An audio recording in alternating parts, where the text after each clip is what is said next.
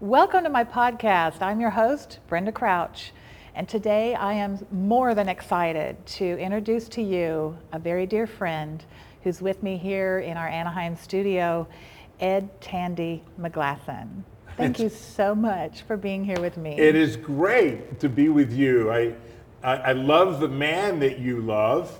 Uh, You know, yeah, I've we- known him for a long time, and it's just been so amazing watching your love story and your family and the healing and everything. And uh, it's great to be here on your show. Thank you so much. God is good, isn't He? He's good all the time. Well, a little introduction about you. You, for my audience that may not know, they might not be aware, but you are a former NFL lineman. You played you, a center position. You said, correct? Yeah, played center for the Los Angeles Rams. The we were more like the sacrificial lambs back then, and the uh, New York Giants and the Jets. And at Eagles training camp, the Lord ruined my perfectly planned out professional athlete life Wow. when He called me into the ministry. wow. Because you had an injury, didn't you? My very last you- year. yeah. Actually, what happened, well, it kind of back up a little bit. The first time I, I hurt my knee, I was in college. Okay. And um, I wasn't a church kid. Never went to church, and um, everything was about being a football player. I ate like one, as you can tell. I'm still trying not to eat like a football player, and um, and so I wasn't a church guy at all. And on a play in college, there was a fumble between my legs, and a young freshman dove for the ball. My knee was in the way. I heard my knee break. I heard my ligament snap. Yikes. They rushed me to the hospital to tell me that all three ligaments were torn and I would need reconstructive surgery the next day. Mm. And I was devastated. Yeah. They sent me back to my dorm room with ice bags and a cast around my mm-hmm. leg to prepare for surgery the next morning. And I was laying there and I was weeping. Mm. And I was weeping, number one, because I was terrified because I just lost my dream mm. Yeah. You know, men, so many times we get stuck in our life when we have a dream we go through, go to, and we don't get there. And that, but, but it was more than that, it was my identity, football Right. player. And so just laying in a room that night and crying, and a knock comes on my door, and it was uh, a campus minister. And he said, Ed, you have everything going for you, but you lack one thing. And I said, What's that? He said, Jesus Christ. And I wasn't really happy about this knock on the door. I said, Well, what's he going to do for me here? And I'm Right. pointing down at my knee. Hmm. And he didn't argue with me. He grabs his Bible and he reads the passage of the Bible that I had never heard. John 3:16 For hmm. God so loved the world that he gave his one and his only son that whoever would believe in him would not perish but have everlasting life. Hmm. I got to tell you Brenda when I heard that scripture I got the gospel Yeah. and I said, What do I do? And he said, Well, you know, when Jesus died on the cross, he died as though he were you. Mm-hmm. So that when you receive his mercy, the forgiveness for the things you've done, mm. you can now live as though you were him. Mm. And I said, What do I do? He said, Just just pray with me. And I prayed this simple little prayer and asked Jesus to forgive me. And then he did the strangest thing. He said, Can I pray for your knee? I said, Sure. Because I'd never been prayed for. Yeah. I'd never been around a church that did that. And he put his hand out onto my ice bags and said, Heal Ed's knee in Jesus' name. Wow. So he wasn't like a trained prayer warrior, Yeah. right? He didn't give me like the holy Simple. rub down. Come on, you know. He didn't Right. give me all the extras you, you get sometimes in some churches, right? Of right? course. Could you rub here a little bit? But anyway. and so anyway, right in the midst of that, you know, I didn't feel anything because my knee was wrapped in ice. And the next morning, I left, but this this peace. Mm. Remember when I prayed to ask Jesus to forgive me, I felt like it was this liquid waterfall of mercy that fell on me. Wow. I, I, I felt like I was getting a do-over. Yeah. And his presence was there, but I didn't quite understand all that. I mean, I had the hallelujah hairs where all your hairs are going, hallelujah, right? I had that moment. I think I've had a few of yeah, those. yeah. And so, but I didn't know what, I had no label. Yeah. no Right. church language for that. just pure. And the next morning, they picked me up at 6:30 to take me in an ambulance to the hospital for my surgery. Put on that dress that doesn't tie in the back. I'm a normal Right. sized guy, right? and roll me down for surgery. And the doctor does another exam and does an arthrogram because back then they didn't have the scope. Ah, And so he comes out shaking his head. He goes, I don't understand this. But here's the x rays we did yesterday. Here's our new test today. Somehow, My God. the three ligaments that were torn have been reattached, thank you, Jesus. and you've been healed. And this is a doctor who's not necessarily a church guy. And he's, he's astounded, and, thinking- I am. And so I jump off the gurney, right, onto my leg. And Oh. I just, it was perfect. Hmm. And I was just weeping and crying Hmm. and sort of dancing and twirling, right? Yeah. And of course, I didn't realize that I wasn't wearing many clothes at the time. They were like giving me the old, uh, oh, excuse me, excuse me.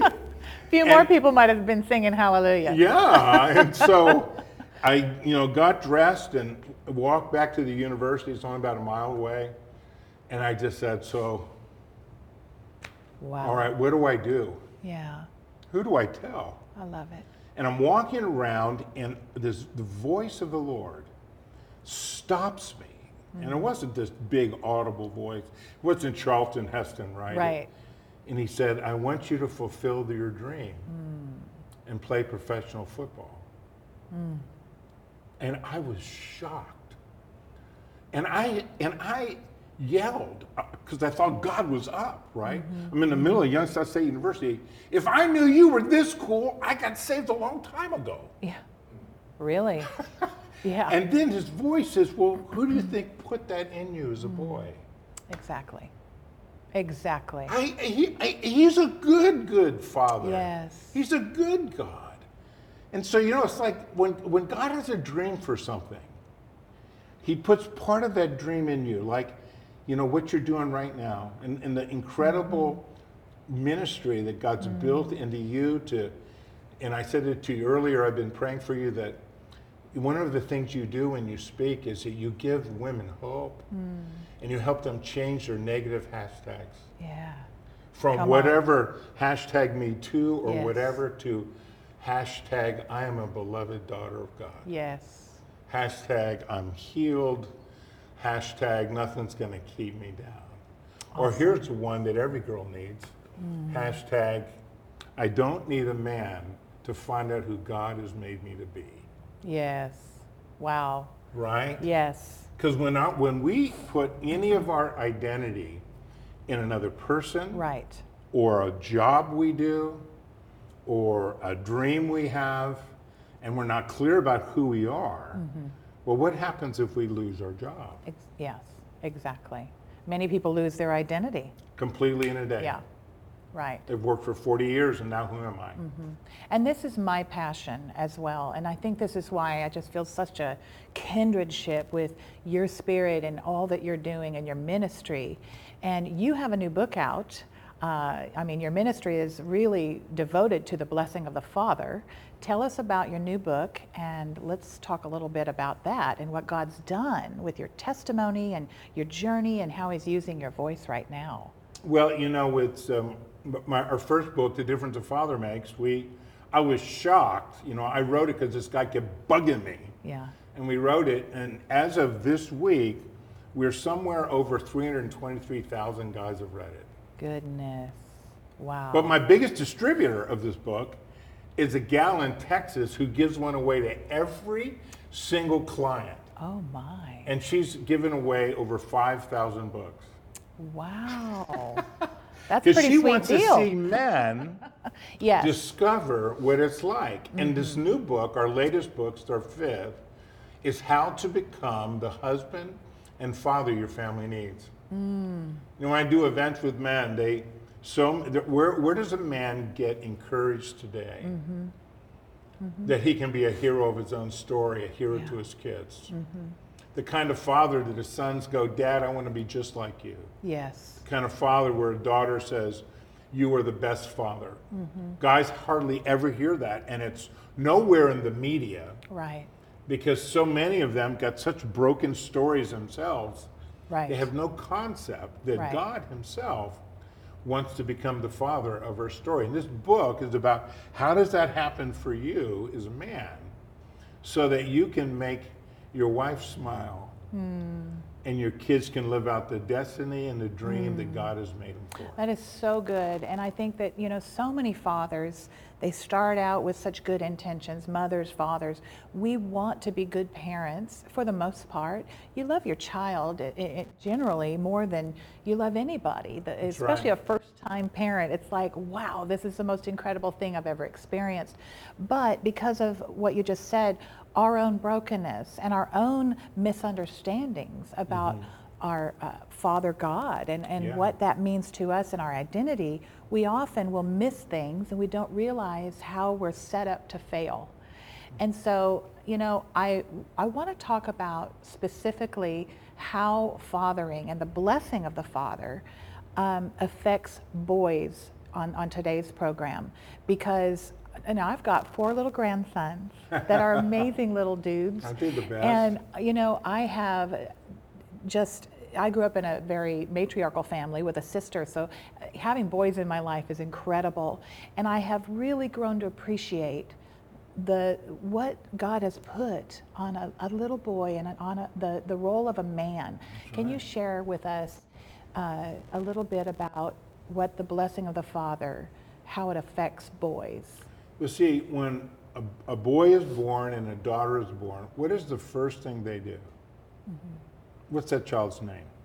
Mm. Identity. Mm. And imagine that little boy, and we're talking about boys right now, he's raised, and a father doesn't know how to be present in his story. Maybe he's born out of wedlock, or dad's busy and he's gone all the time.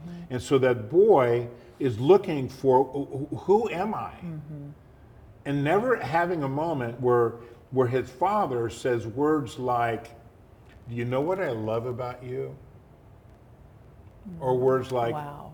i want to bless your life and be in your story and i'm going to back you up in whatever you choose to do mm. i mean what would change in the homes across the world if fathers knew how to bless their sons Yes. and to be present. Mm-hmm. And the reason why men struggle, and it's the same reason I did when I was growing up, mm-hmm. it wasn't that I didn't love my sons. I loved them to death. I remember Edwin when he was born, I had that that Simba moment, you know, I held him up in the delivery room like a Lion King, you know. I heard the music, Right. you know, I could hear the music, and we named him "You Shall Be Edward." Yeah. Elijah. You know, we, we named him and, and I gave him his first Nerf football, right? I I, it. put it there, but he fumbled it. He couldn't hold it quite quite right. And hmm. and I in that moment, I, I gotta tell you, honestly, I was trembling. Hmm. I was overjoyed at the moment of being a father, but I hmm. was terrified because I didn't know what to do. Right. And part of the reason of that in my own story, as you know, my dad was killed just before I was born. He was a fighter hmm. pilot. Never had a moment with my dad. And my stepdad tried to step in and did the heroic thing. Mm-hmm. Um, but he, he struggled being a dad because his own father didn't know how to really bless him. And so his whole identity Right. was the Navy and the Navy way. Mm-hmm. And we had a very tight ship that we ran when he was home, but he was gone so much of the time. But the one identity that was sort of transferred was this mm-hmm. whole idea about being a winner Yeah.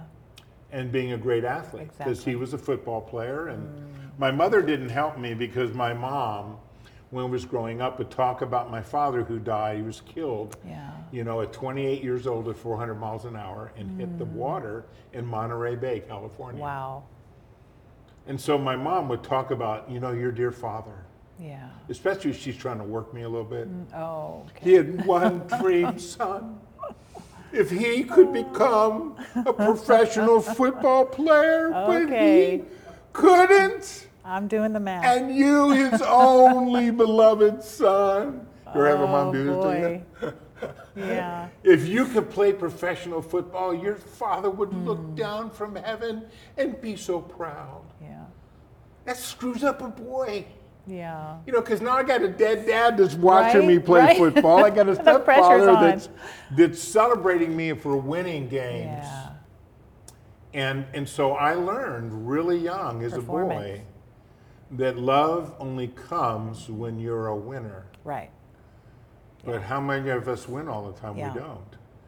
And so I, you know, I I drove my heart down and Hmm. worked hard and and a- was able to play in the National Football League. Amazing. And God not only healed my knee, you Mm-hmm. know, just incredible story of, of, of that moment. And I got introduced to Jesus and started walking with him. Mm. But when I held my son, I was terrified. Yeah. And it, the reason why men are, are scared today, it's not about love. I said that Mm-hmm. earlier. It's because they know intrinsically they don't have anything to give them. Wow. Wow. Because we're we are made to be word activated human beings, Right. right. God made the whole world, the Bible says. Yeah. When he said, "Let there be what? Light." Light. Boom. God used the word. Where he holds the whole creation together Mm-hmm. by the word of his power. But the words over us, because we're word activated, have great power in us. They do. And so if a dad's not there to say, I love this about Mm-hmm. you, or I bless this in your life, how does the son know how to win with his life? How does he know how to discover Mm-hmm. who he is? And if you leave it to mom just to do that, Yeah. Mom's got tremendous gifts in her life. But the dilemma for so many girls who are raising boys today is that I don't think a woman can call out a boy to be a man. Yeah. I think it takes a father. Yeah. Amen. Whether he's broken or not, God can change that story. So a boy, he's looking, who am I? Mm-hmm. And when a dad is present and knows how to do that, it Mm-hmm. makes all the difference in the world. Oh, so that's so good. You know, I uh, I know that, and you touched on this a minute ago. Some fathers are so programmed, and, and maybe you know, like you had the military father, your stepfather. Um, they're programmed for performance because that seems to be culture's idea of what a man is. is right. "Oh, I'm the guy that I don't you don't cry and we're tough and and we forge on and how does a, a father um, and I, I want to speak I want you to speak to uh, young fathers today how does a father who only understands that um, and maybe they have a child that just kind of throws a monkey wrench in that whole system That's right. because that that child can't perform on the level that you know you can't live vicariously That's right. children. And what do you do when you're faced with that truth and you don't know how to give the blessing and that verbal affirmation? Um, would you look into the camera today and would you just speak to the hearts of fathers who are hungry to know and encourage them? Would you give them a word? Sure will. Well, let me tell you what happened to me. The dilemma of why we struggle with our sons and blessing them isn't that we don't love them, right? I see your hands going up. I love my sons. The struggle we have is that we don't feel like we carry a blessing to give to our kids because guess what? Our dads didn't know how to bless us. How many of you didn't have a dad who knew how to bless you in your life? Well, God knew that fathers would be broken. I mean, Adam and Eve, when they chose to sin and walk away and got separated from the blessing of the Father in the garden, Jesus came back to, to not only die in our place so that we could receive God's mercy and be saved, he also came to pay for the ransom so that you and I could be adopted by a new father. And I was 40 years old. And I was struggling as a dad. I loved my kids. Man, I did everything I could to love my kids. And yet I couldn't stop making fathering about me. You ever struggle with that guy? Where you're you're fathering them and you're pushing them and you you just want to let everybody know in the stands, that's my boy out there. Yeah. My genetics are superior to your genetics, right? Yes. That's what Little League is all about. Yeah. Who has the best genetics? It's good. And the kids just out there wanting to please their dad or Yeah. and looking for their dad in the stands is because it, that matters to a boy. Mm-hmm. And uh, so I, I struggled. It didn't matter how many football games I won. It didn't matter that I played in the National Football League. But I was failing as a dad, not because I didn't love my kids, it's because I myself never got to have a father.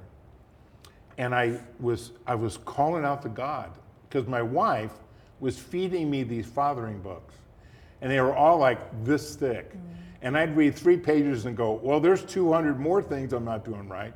And so what I didn't understand is it's kind of why we wrote the book, How to Become the mm-hmm. Husband and Father Your Family Needs, is that God has a way to take a boy who's never had a father, bless him, and equip him to not only be the man that God's called him to be, mm-hmm. but equip him with everything he needs to be to be a father. And you know how he does that? It, second, it says in 2 Corinthians 6:18, Paul brings two verses of the Old Testament, and he says, "And God says, I will be a father to you, Yes. and you will be my sons and daughters." Mm-hmm. Since Adam and Eve sinned and caused all of humanity to inherit that brokenness in their life, Yes. Jesus came to not only save us, but open the door so that you and I could be adopted. Amen. And I was 40 years old. And my dad, before he died, the night before he died, he was reading in, in his Bible. He circled something in his Bible. And it was a single word in the story in the book of Matthew. And it was the story my mother told me after he had crashed about that story is when Peter saw something that looked like a ghost walking ah. on the water towards Jesus in the boat. Yeah. And Peter said to Jesus, if it's really you, because Jesus' first word was, don't be afraid. Of mm-hmm. course they're afraid. Mm-hmm. No, who walks on the water? Mm-hmm. And Jesus is walking towards them. He and Peter says this, if it's really you, command me to come to you on the water. Well, when he said the word come, my dad circled that word. Wow. And so I had had that in my Bible and, and heard that story as a boy. Now I'm 40, struggling as a dad, going, How can I become a better father? And I'm at a youth group one night and I pick that verse to teach. And I come down and I read this out loud to the kids, and I'm going to teach them how to get out of the boat, keep your eyes on Jesus, so you can walk on the water with Jesus.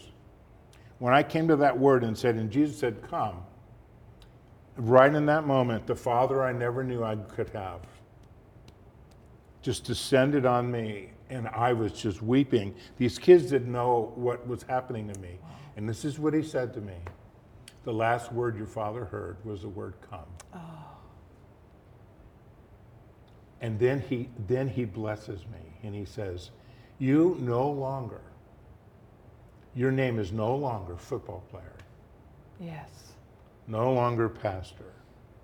But right out of, of Matthew 3.22, he says, but you are my beloved son. Yes. And he names me beloved. And I could not control myself. Something happened to me in that moment. Later, I discovered that the last line of bar mitzvah before a boy becomes a man mm-hmm. and a girl in bat mitzvah becomes a woman that a Jewish father will say in Hebrew, this is my beloved son in whom I love. Mm. And so, right there in that moment of my own story and in the baptism of Jesus in that moment, the voice of the Father speaks over Jesus in that river. And he could have said anything to him. Yes. And he called him beloved. So good. Beloved. I believe that's the name we're going to see written on the back of the white rock in the book of Revelation. Yes. That we're going, oh, superhero, I'm Right. Aquaman, Oh, Spider Man, super apologist, super apostle. And we're going to find out that the, the primary identity Mm-hmm. that God has for you and I is beloved. Yes. So that our identity is secured in being a son, then we can, out of that, father and mother and be that. Because when your identity secure is a, is a man and a husband, you don't need your wife to perform a certain way so you feel secure. Right. You don't need your kids to perform Right. so that you can be labeled a good father. You can begin to start making it all about them, and that's what started happening. Yes. And I think that this is the crux of um, our identity issues, the, the areas we've all been hijacked, and the, the place where the family absolutely disintegrates and begins to fall apart. And uh, so, I, you know, we've, we've come to the end of our program today, but this is so good. And I want to encourage you, my viewers, to uh, tune in again next time because there's going to be a part two to this. We have just barely scratched the surface with Ed Tandy McGlasson. And there's so much more. This man is a deep well. I want to thank you for being here with me. It has been an honor and a privilege to have you here on this sofa and on this set. And uh, I just want to thank you, my friend, for joining in. And uh, stay tuned. We're going to come back and see you again. Be blessed.